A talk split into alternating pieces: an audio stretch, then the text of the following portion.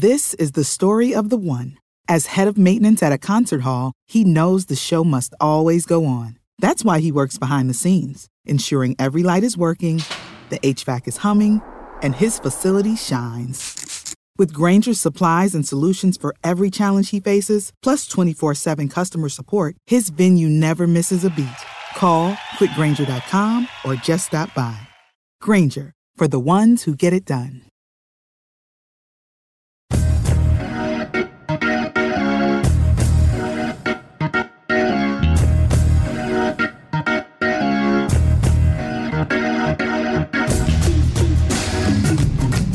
Welcome back to the Over and Back Classic NBA podcast. I am Jason Mann, and with me today, as usual, is Rich. Hello, Rich.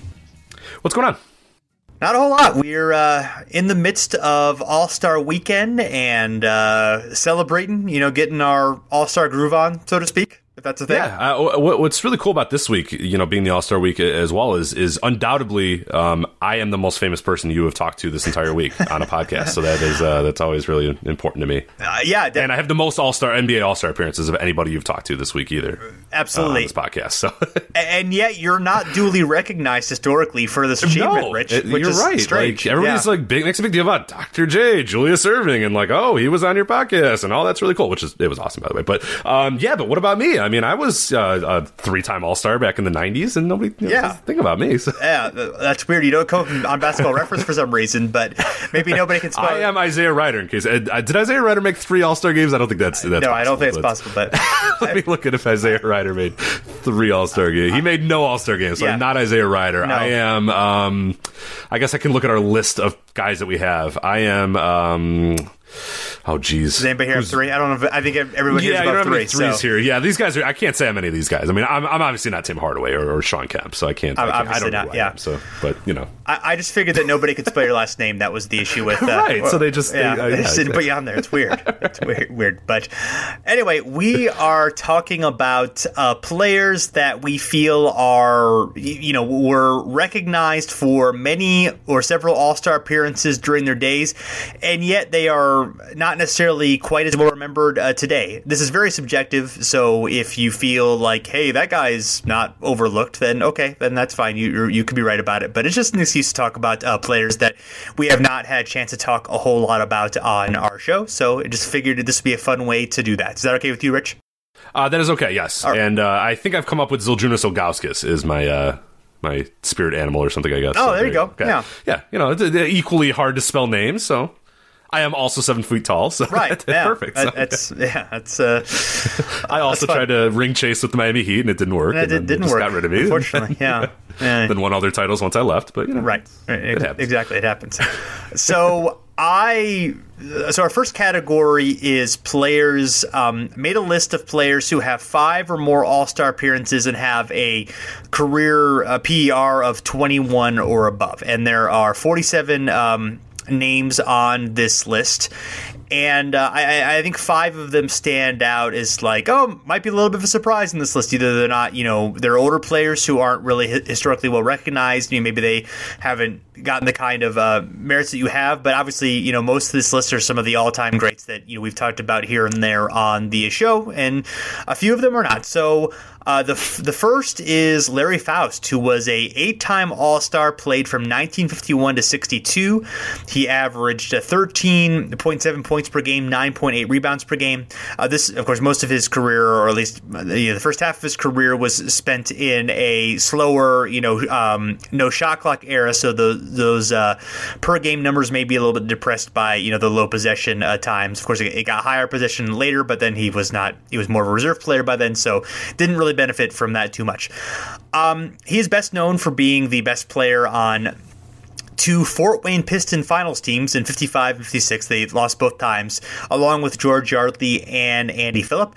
Um, he also played for the Minneapolis Lakers and the St. Louis Hawks. Uh, you may have noticed that all three of those teams are not uh, in their current city anymore, or are in different cities now currently than they were then. So uh, they don't necessarily have the incentive to preserve his legacy. I think the most interesting thing about him is that he has the highest Hall of Fame probability, according to Basketball Reference, for someone who is, is eligible and is not in. He is 94% Hall of Fame probability, but he is not in the Hall of Fame. I, I would argue, you know, maybe the biggest uh, Hall of Fame oversight. It, it, kind of a fascinating um, uh, how he hasn't gotten in, you know, based on those achievements is uh, is somewhat odd.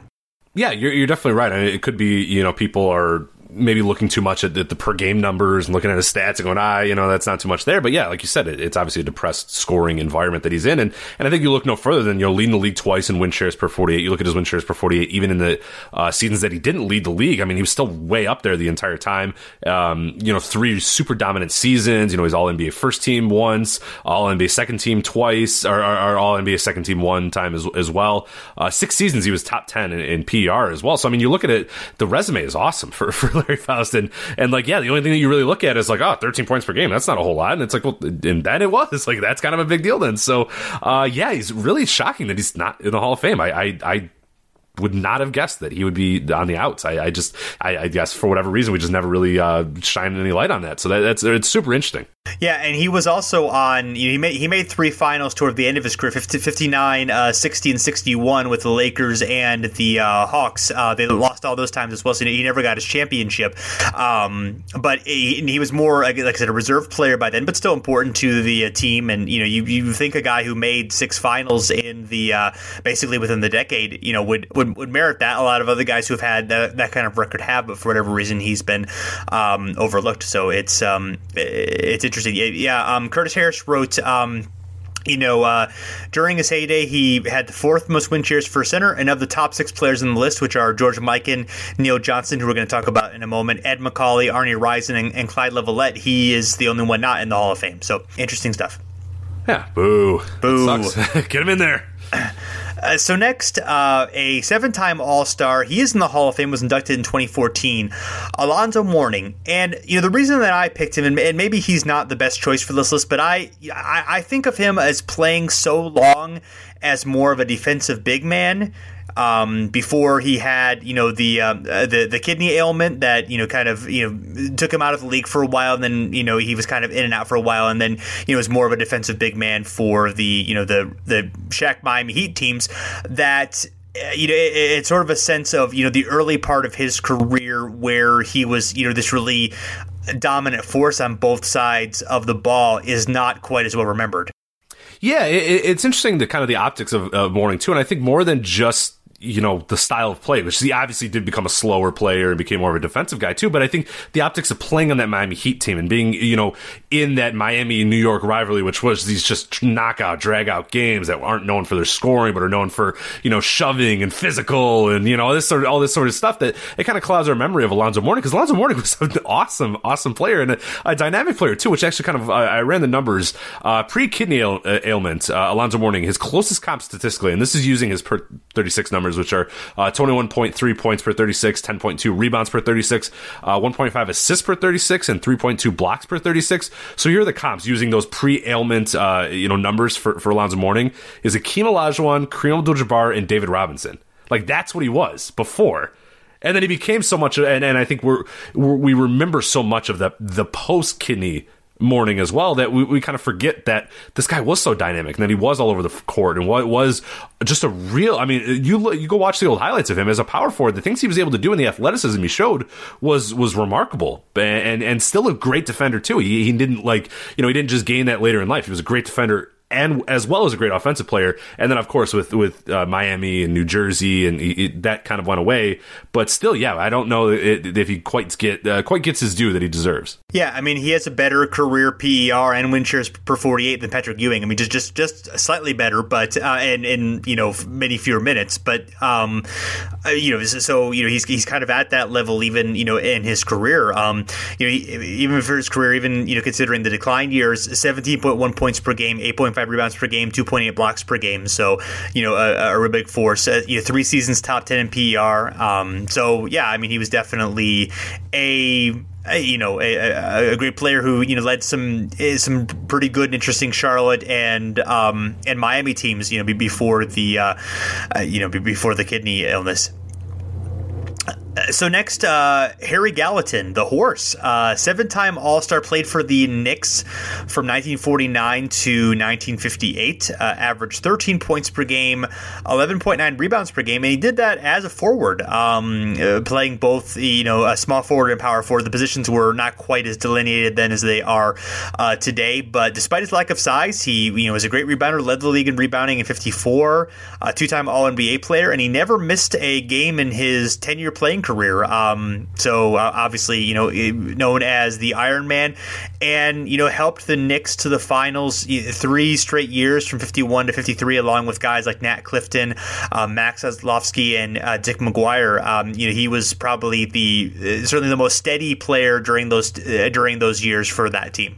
Absolutely and he also had um, six top 10 seasons in PER, fourth in win shares per 48, and seven uh, times top 10 in, in shooting percentage. I mean, honestly, probably one of the, you, you, could make a case for him being one of the top five Knick players in Knicks history. I mean, I think he has that, that good of a you know, track record. I mean, obviously, you're looking at guys, you know, the for the uh, 70s teams and Patrick Ewing, and you could consider Carmelo in that conversation, you know, maybe, maybe a couple others, but I think he's, uh, you know, he, he's got a, a pretty awesome uh, track record uh, you know, all things considered. Yeah, absolutely. And then the seven All Star games certainly helped that. Yes, I mean, absolutely. Yeah. So help uh, prove that. Uh, so another guy um, who yeah, I, I, don't know how people are going to feel about this being on the on the list, but I uh, I thought he's deserving is Amar'e Stoudemire, uh, six time All Star, played from uh, 2003 to 2016. Another guy who you know faded from the game when he was relatively young. I mean, he was really done as a um, you know a, lead offensive force around age 31 or so. Um, you know, he had about a decade or um, eight or nine years really at that level. Um, you know, pre-injury with the Knicks when that you know he really um, derailed, but. You know, four times All NBA second team. Just you know, uh, as we mentioned, an, an, impressive offensive force. Three seasons in the top three in true shooting percentage. Five years in the top seven in true shooting percentage.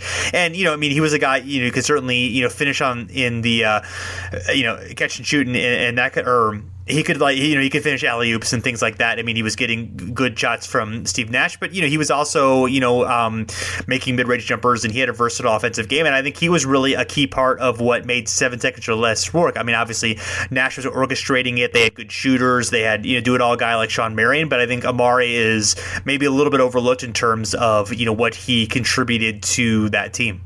Absolutely, he, he added a force inside too, and, and and in those pick and rolls because yeah, you couldn't sag off on a pick and roll or else he was going to dunk it on you. And if you went too deep into a pick and roll or whatever, Nash would just you know drain a three on you or pass to Marion or do that. I mean, he's absolutely a big part of what made that work. And you know, people look at and and again unfairly, you know, the year he was out and, and Boris Diaw kind of slides in and and they do just as well, and everybody goes, oh geez, well Stoudemire, and it's like, well no, Boris Diaw is also very good too. Like that's it's you know it says more about Boris Diaw than it does about Amar'e Stoudemire or anything. And I think one of the key parts of that too is is look at what Amar'e did when he went to New York. I mean, that first year in New York, he was awesome. He was like a revelation of like, oh man, this is what Amar'e Stoudemire can do when he's on his own.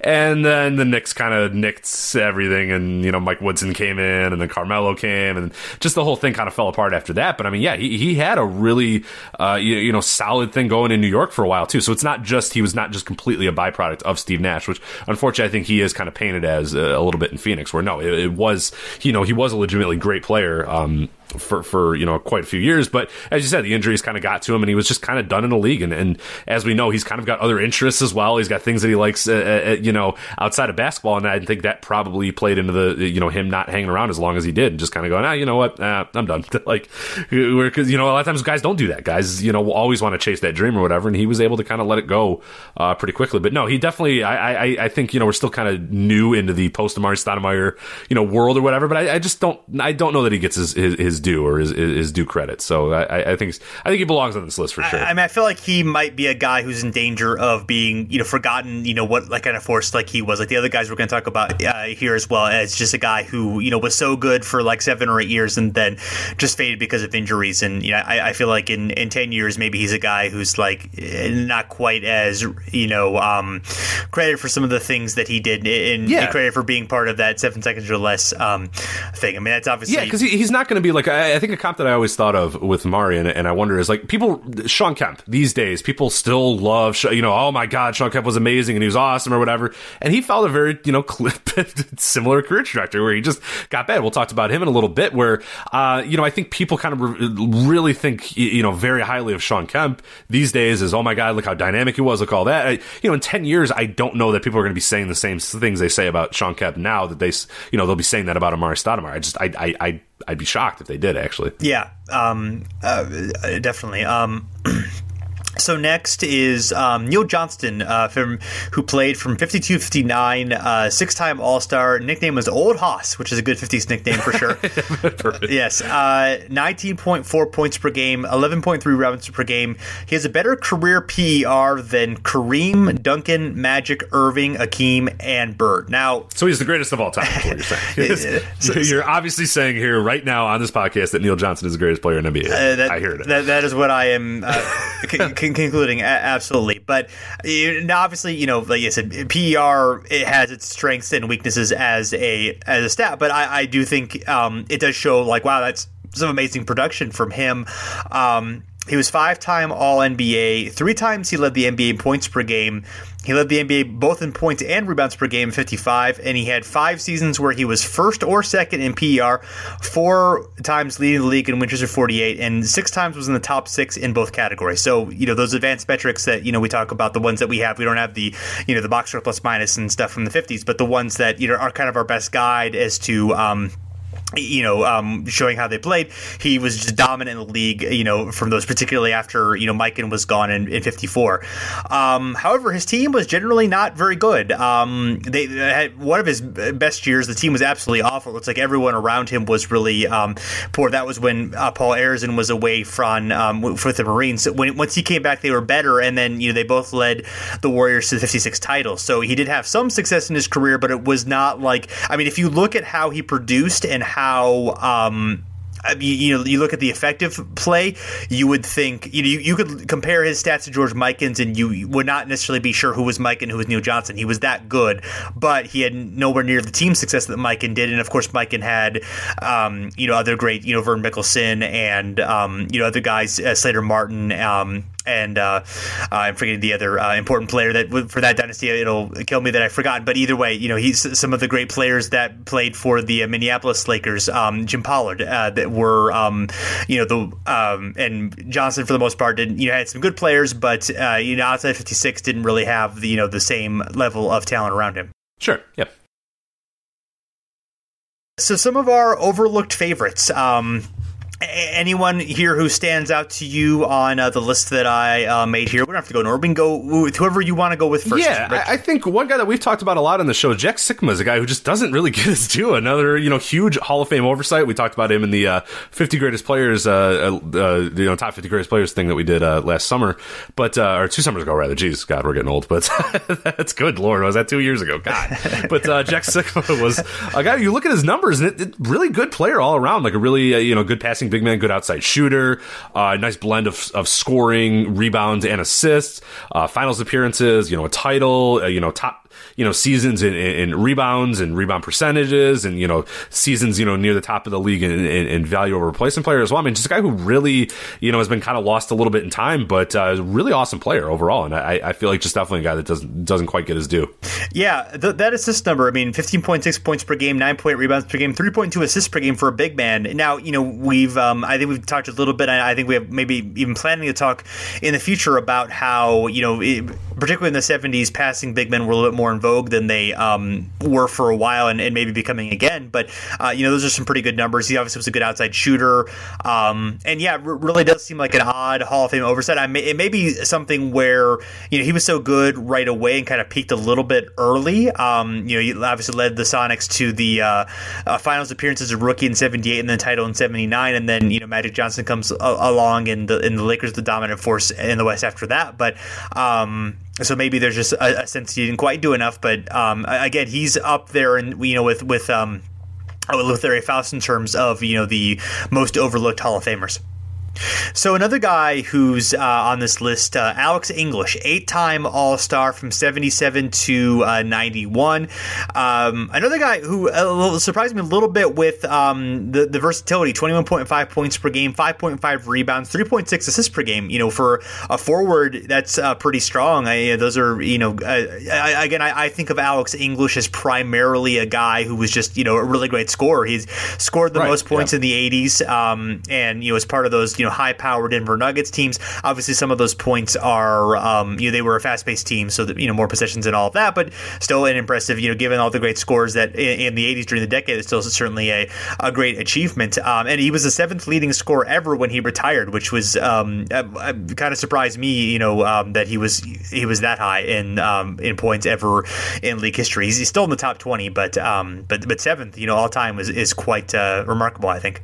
Yeah, um, another guy, uh, Jermaine O'Neal six-time All-Star here. One of the stuff I really loved about him is that you you know he had a run of six straight All-Star games uh, in in the mid 2000s, and you know you look at those numbers, and, and this is kind of his, his, normal per game numbers: twenty point four points per game, nine point nine rebounds per game, and two point one assists per game. So they has very few comps. Here are the all the guys, uh, or at least a, a, sampling of the guys. There's there's a few others, but basically you'll get the idea from the names that I mentioned. Here's guys that have had those numbers throughout their entire career: Shaquille O'Neal, David Robinson, Karl Malone, Charles Barkley, Hakeem Olajuwon, Larry Bird, Kareem Abdul-Jabbar, Wilt Chamberlain, you know, Billy Cunningham, so on and so very good players, you know.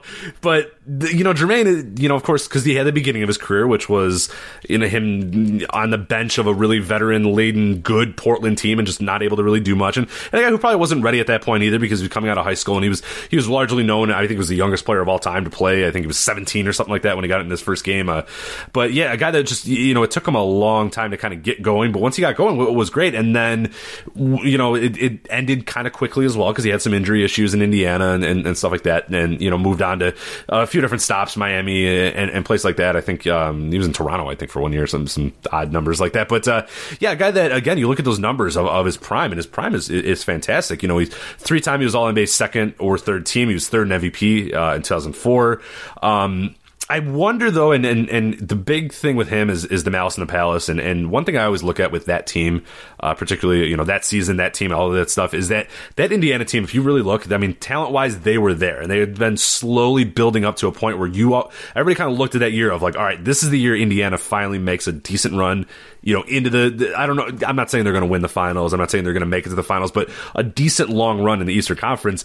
And the Malice in the Palace happens, and that whole team gets broken up, and it's just a kind of a mess. I do wonder if if our idea of Jermaine O'Neal and, and what we think of Jermaine O'Neal does change a little bit if that team makes an Eastern Conference final run, or or even makes it to the NBA Finals. Uh, what we would sort of think about Jermaine O'Neal, but still a six time All Star and doing those in a row, six straight All Star games. Yet I, I just I don't know. We just kind of shrug Jermaine O'Neal off in a lot of ways. Yeah, I did an interview with um, uh, with Ben Gibson of Eight Points Nine Seconds for the Day to Day podcast, and he was talking about how you know there's still kind of the you know, some of the fan base for whatever reason you know uh, hasn't really embraced Jermaine O'Neal you know because of that Malice in the Palace thing, and, and, there hasn't necessarily been the relationship with the team. You know, he was not. Um, you know, they've been doing a, a, a thing honoring you know, the players of each decade. He was not chosen as the player of the 2000s, even though he's the most you know obvious candidate for that. You know, was the most accomplished player of that. Um, uh, of that decade. So, um, yeah, I mean, he doesn't necessarily have anybody who's you know pushing for his legacy, and you know, outside of that six-year peak, um, you know, his his number, his career numbers are you know reasonably pedestrian. Um, as you mentioned, I, I think you know looking back on it, he probably could have done more in those first, you know, three or four seasons with the Blazers. I mean, maybe he wasn't ready as a rookie, but probably in his second or third year. Right, you know, right. most of those guys with that level of talent, you know, and the fact that he got to the point that he got, he might have been able to be productive sooner. But um, so that kind of holds him down, obviously, the later part of his career as well. I mean, he played for a, a really long time, you know, 97 through, through 2014. So, um, and the reason the guys that you talk about, you know, are special because they do that for their entire career, not just for their top six or seven seasons. Of course, but, yeah, yeah. But but yes, but it is. Yeah, it's obviously. I I think that's a higher level than just thinking, oh yeah, how good was Jermaine O'Neal? Like I think of him as kind of like, yeah, you know, a borderline all star sometimes and a mid level guy, but um, he, at his best, you know, for those six years, he was you know among the better big men in the league, and yeah, third in MVP for a season. That's that says a lot right there. So uh, next, I have uh, we have Walter Davis, six-time All-Star with the uh, Phoenix Suns. Played from '78 to '92. Was known as uh, Greyhound or Sweet D, and um, you know was one of the top shooting guards, small forwards of his uh, time. Not too dissimilar to Reggie Miller in terms of you know kind of some of his production and his accomplishments, but not the longevity that he obviously had. Um, 18.9 points per game, three rebounds per game, 3.8 assists per game. He had three top 10 seasons in P- PER, two top 10 in points per game. Um, really had just like a beautiful, perfect, smooth jumper, you know, kind of comparable to Ray Allen, and uh, it was part of some really good and interesting, you know, Suns teams in the late '70s and early '80s. That uh, he was there after the finals run, but was there for you know some good playoff battles with the uh, Sonics and the uh, Lakers in the early '80s. Were you know what kind of one of their main foils there, and um, then went into drug rehab in '85 uh, and was part of the Suns drug scandal in '87. He actually testified against other players in grand jury testimony. They ended up, you know, basically gutting the team and um, and then sort of reforming it. You know, getting Kevin Johnson and Tom Chambers, and it, it had a quick turnaround there. But so uh, so that obviously frayed his relationship with the organization for a while. Though they eventually he was inducted into the uh, the team's um, uh, Ring of Honor, and you know is, is, is part of the team's history now again. Um,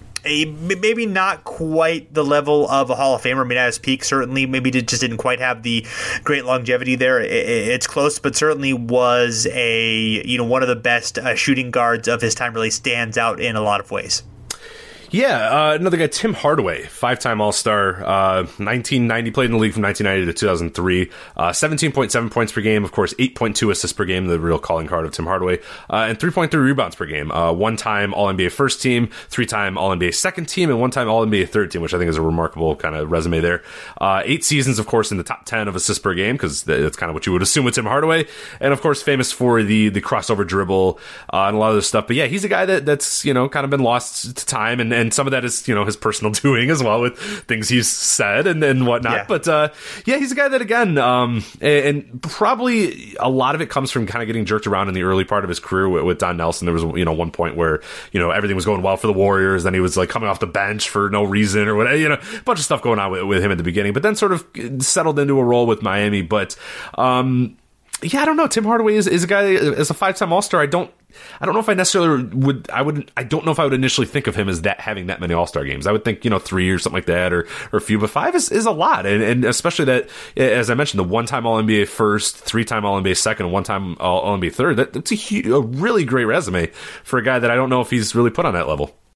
Right. Yeah. I mean, there. I think the problem is that there are so many great point guards that he played with, you know, during his era, where he's, you know, kind of in that second or third tier of guys. You know, obviously, he's behind, you know, the John Stocktons, um, Gary Payton. Um, uh, you know, guys like that. You Jason Kidd, obviously, uh, later. I mean, he's he's more in the next class, which is still a great class to be in, and you know, I, I think he's a borderline Hall of Famer. I, I think he's he may even be on the ballot this year, but.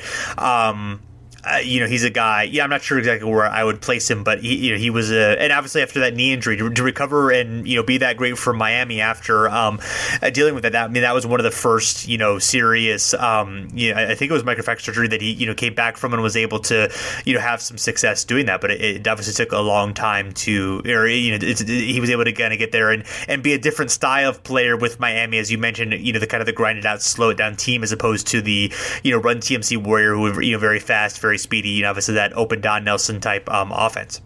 Yeah, I think one of the parts that, that, that's in you kind of brought up there a little bit is that he's sort of stuck in this weird in between point where you know he comes in the league at 1990 and that's still Stockton still great and, and a bunch of other guys even Kevin Johnson or whatever he's still kind of playing with. He's out of the league by 2003. If you wonder if you know he sort of shifted that like you know five or ten years or whatever, and his career was you know 1995 to 2010, like then yeah, then maybe you could have an idea of like because then he it would have been in the early 2000s where you know maybe people weren't at you know the, the point guard game wasn't quite as as, as populated with guys or whatever. But he was just in a tough era in the 90s. And it's like everybody gets, I mean, most players get swallowed up in the 90s because the star power of so many guys, of, of, of a Jordan, of, of, of those type of guys just swallowed everybody up. So it's really hard. And there are so many guys that just don't get their due because there were so many just big time guys. And, and a lot of that, you know, it happens in the 80s too with the Bird and Magic as well. So it, it's not like it's only the 90s where it happens. But um, yeah, he's a particular case as well. I think just gets swallowed up by uh, just too much star power throughout the league.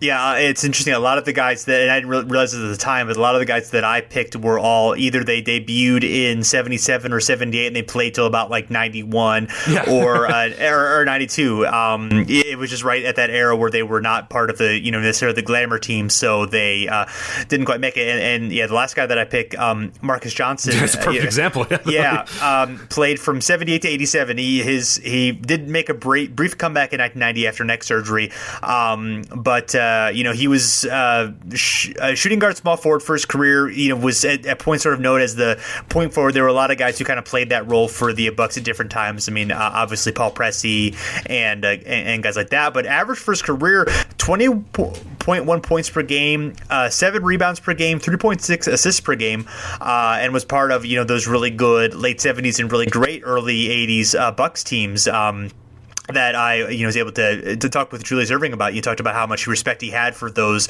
uh, teams and, and, how great they played. And he was you know sixth in MVP in 1981. He had three top eight seasons in PER, four seasons top seven in box plus minus, um, and uh, you know he lacked the longevity, but his his peak was absolutely great. And then you know kind of dealt with some you know issues after he was traded to the Clippers, which a lot of guys uh, did. But you know yeah. those years with the Bucks, he was absolutely one of the you know uh, uh, terrific players in the league. Yeah, and I think most important of all that is that he uh, he was in White Men Can't Jump and Blue Chips, two of the sure, greatest yeah. cinematic movies ever created. So um, absolutely, um, yeah, no, uh, yeah, no, but and like the best part about that too is he plays like it's not like you know some fun. I mean, he plays just like a, in White Men Can't Jump. you know, he robs a, a, a liquor store or whatever. I forgot exactly what he robbed, but like he he was pretty good at it too. Like so that that's kind of always a funny thing about uh, uh, Marques Johnson as well. But yeah, he's I think a perfect example of guys just getting swallowed up by the Larry magic and then later you know swallowed up by the Michael Jordan hysteria where Marques Johnson was a great guy, and that Bucks team, you know, we talk about them all the time, and we'll maybe talk a little bit more about them uh, this coming summer. Hint, hint. But uh, they're a team that you know was was a budding dynasty that just couldn't get over the hump, and, and, and it's you know a lot of those guys, a lot of the members of that team, uh, in particular Marques, just get lost to, to time.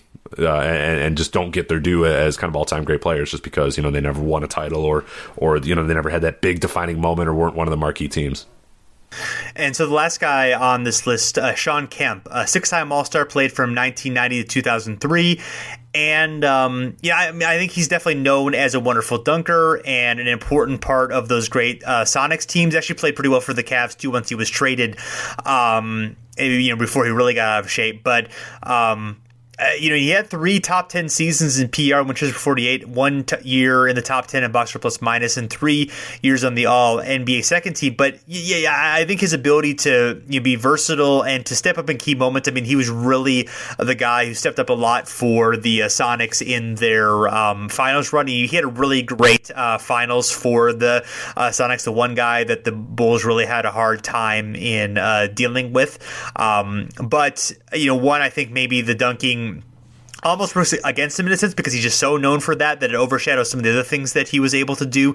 And then, of course, he became a joke uh, at the end of his career because of his weight and because of you know how many children he had uh, fathered as well. That, that that hurts him. But I mean, he absolutely was a supreme, you know, a, a, a great talent in many respects, other than just um, you know the, the, the dunking, you know, throughout his career. Yeah, I think we, we need to set the record straight here on uh, his Cavs run because a lot of people will, will immediately think the second he left Seattle he was awful or whatever. He had a, two really, you know, really really solid years with the Cavs uh, before he started kind of falling apart. And even that third year when he was really getting fat, he was still solid. And, and it wasn't really until he went to Portland he completely fell apart. And then Orlando, we, we just won't talk about the Orlando run. But uh, no. yeah, his Cavs numbers uh, 18.5 points per game, 9.1 rebounds per game, 2.1 assists per game, uh, 0.122 win shares per 48. I mean, those are pretty good. You'll take that. Uh, it was just the idea that he was kind of plummeting towards mediocrity. Uh, the Cavs got out as soon as they could, and, and Portland saw what was left of, of Shawn Kemp, and it was uh, it was not pretty at all. So, uh, but still, yeah, everybody regards that. Oh, the second he went to the Cavs, he was terrible. I mean, he had two really good years with the Cavs, and one particular year that was awesome. So, um, it wasn't just the Cavs; it was it was the lockout and, and increasing mediocrity for for for Shawn Kemp. But I think you're absolutely right. I think people look at him as the donks and the highlights and all that sort of stuff, but don't really look at, at, at just how good he was. And, and, this is a team that we talked about as being arguably the second best team of the '90s, and a team that if they hadn't choked in the playoffs so many times earlier in the decade, we could be talking about a legit you know Western Conference dynasty of the '90s. But you know they got bounced by Denver in '94 and '92. They they lost really early as well. So there were plenty of years where they could have made longer runs, but just for whatever reason, you know, it didn't work out. Out, and that might have changed the perception a little bit of of a Shawn Kemp. Um, Gary Payton was able to kind of mold his own perception after that. Um, uh, you know, with other teams, of course, with, with you know Miami and, and, a few other teams as well. And but Kemp never really quite got that, and his unfortunate legacy is, is that he was fat and got really bad really quickly. So. So uh, I'll just go through this quick, but yeah. uh, there are some multi-time All Stars that I had barely even heard of, and you know we dig pretty deep into basketball history. We've been doing this for you know more than two years now, so we have a um, uh, you know, you know, we've had a lot of time to delve into history, and even some of the, you know, the 50s and 60s guys, I have at least some familiarity with now. But these are guys I had barely even heard of. the The first is Don Ohl. He was a five-time All-Star, played from 61 to 1970. His nickname was Waxy because of his crew cut, and um, he was a we guard. have good nicknames anymore. We just do not Waxy. have good nicknames anymore. Waxy. We'll have to see who would be the most likely Waxy in the uh, in the league. We'll have to think of, uh, who that might be. But who's got a crew cut? yeah, eh, it's a tough one. But it's hard. Yeah, it's harder to find these crew cuts these yeah, days. And, and, and, he played most of his career with the Pistons and Bullets, who were generally not good teams. Uh, the, the one thing that stands out about him is he averaged uh, 26.1 points per game in the 65 playoffs, uh, playing against the Hawks and the uh, Lakers. Uh, generally was known for playing tough defense against guys like Oscar Robertson, Jerry West, and Sam Jones, but um, you know, didn't really have any like all NBA honors or anything like that, but was just kind of a, a good solid guard who you know, managed to parlay that into five All Star appearances. So uh, another guy, similar vein, Dick Garmaker, who played from 56 to 61 for the mostly for the Minneapolis Lakers. Uh, he did have one All NBA second um, team appearance, and uh, he was also famously part of the uh, Lakers plane crash in 1960. That uh, where the the team, I think we've talked about this previously in the podcast, mm-hmm. but the team, you know, uh, basically crash landed in a cornfield in Iowa, and obviously everyone was afraid of um, you know of, of, being hurt and die. They had lost you know a power and and uh, so forth. Everyone ended up being fine on the plane, but it was certainly a, a frightening moment for everybody. And uh, Hot Rod Hundley, this is from a New York Post story in 2009, um, said that uh, Garmaker, an off-season insurance agent, sold teammates policies during the flight, and then Garmaker said, "I wish I were that clever." And then he said, "It's not true, but please leave it in. Don't take that part out."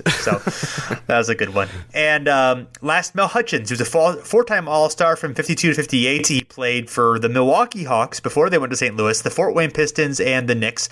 He was actually fourth in MVP voting in 1956. Three-time was in the uh, top ten in rebounds. Um, and he helped lead the Pistons to the finals in 50, 55 56, along with uh, Larry Foust, as we mentioned. His career ended early uh, with a knee injury. The most interesting thing about him is that he's actually the brother of the 1952 Miss America winner. Her name was uh, Colleen K. Hutchins, and she later married Ernie Vandeweghe, played for the Knicks, and who and is is the you know and Mel Hutchins is the uncle of Ernie's son Kiki Vandeweghe. So well, there you go. Wow, fact right there. Yeah. for you know the old game Six Degrees of Colleen Hutchins here, you can get to Kiki Vandeweghe pretty quickly. That's, that's yes, exactly. Well, yeah, well, I, yeah, not too hard, but exactly, yes. So, but uh, that's the game that everybody plays. It's like, all right, fine, you got to get from Colleen Hutchins to Kiki Vandeweghe, and yes, and you've it, proven that it's not that hard to do that. Right? So. Yes, pretty easy. Yeah, just, just, just there you go. Uh, that's a good game, Rich. So, I play it all the uh, time. It's, it's great. Yeah, so it's good. Well, I'm, I'm, we'll have to keep that one in mind. All right. Uh, so, anything else, Rich? that is all. So, all right. Well, hopefully everyone. left. All right. Hopefully, everyone enjoys our uh, little look at the overlooked All Stars here. If you staunchly agree or disagree with us, you can find us on social media at uh, Twitter and Facebook at Over and Back NBA. Uh, of course, we are at. Um, we are at the step back at fansided.com. You can uh, find us, all of our podcasts there. You can uh, also uh, find us um, by um, what else can we be found? Rich, I'm forgetting where we can be found. What uh, iTunes, oh, oh, Stitcher, iTunes, Stitcher, TuneIn, yes, all those go. good things. Yeah. It's been a long day. So I, yes. you, you, have an excuse. Yeah, I'll, I'll allow it. Uh, all those good things you can find us uh, there. Um, so uh, search for us there. Uh, like us on um, like us on iTunes. Uh, give us a comment and rating. I'm going to say goodbye now before I drag myself any further. So hopefully you keep listening and have a good one. Bye, Jason.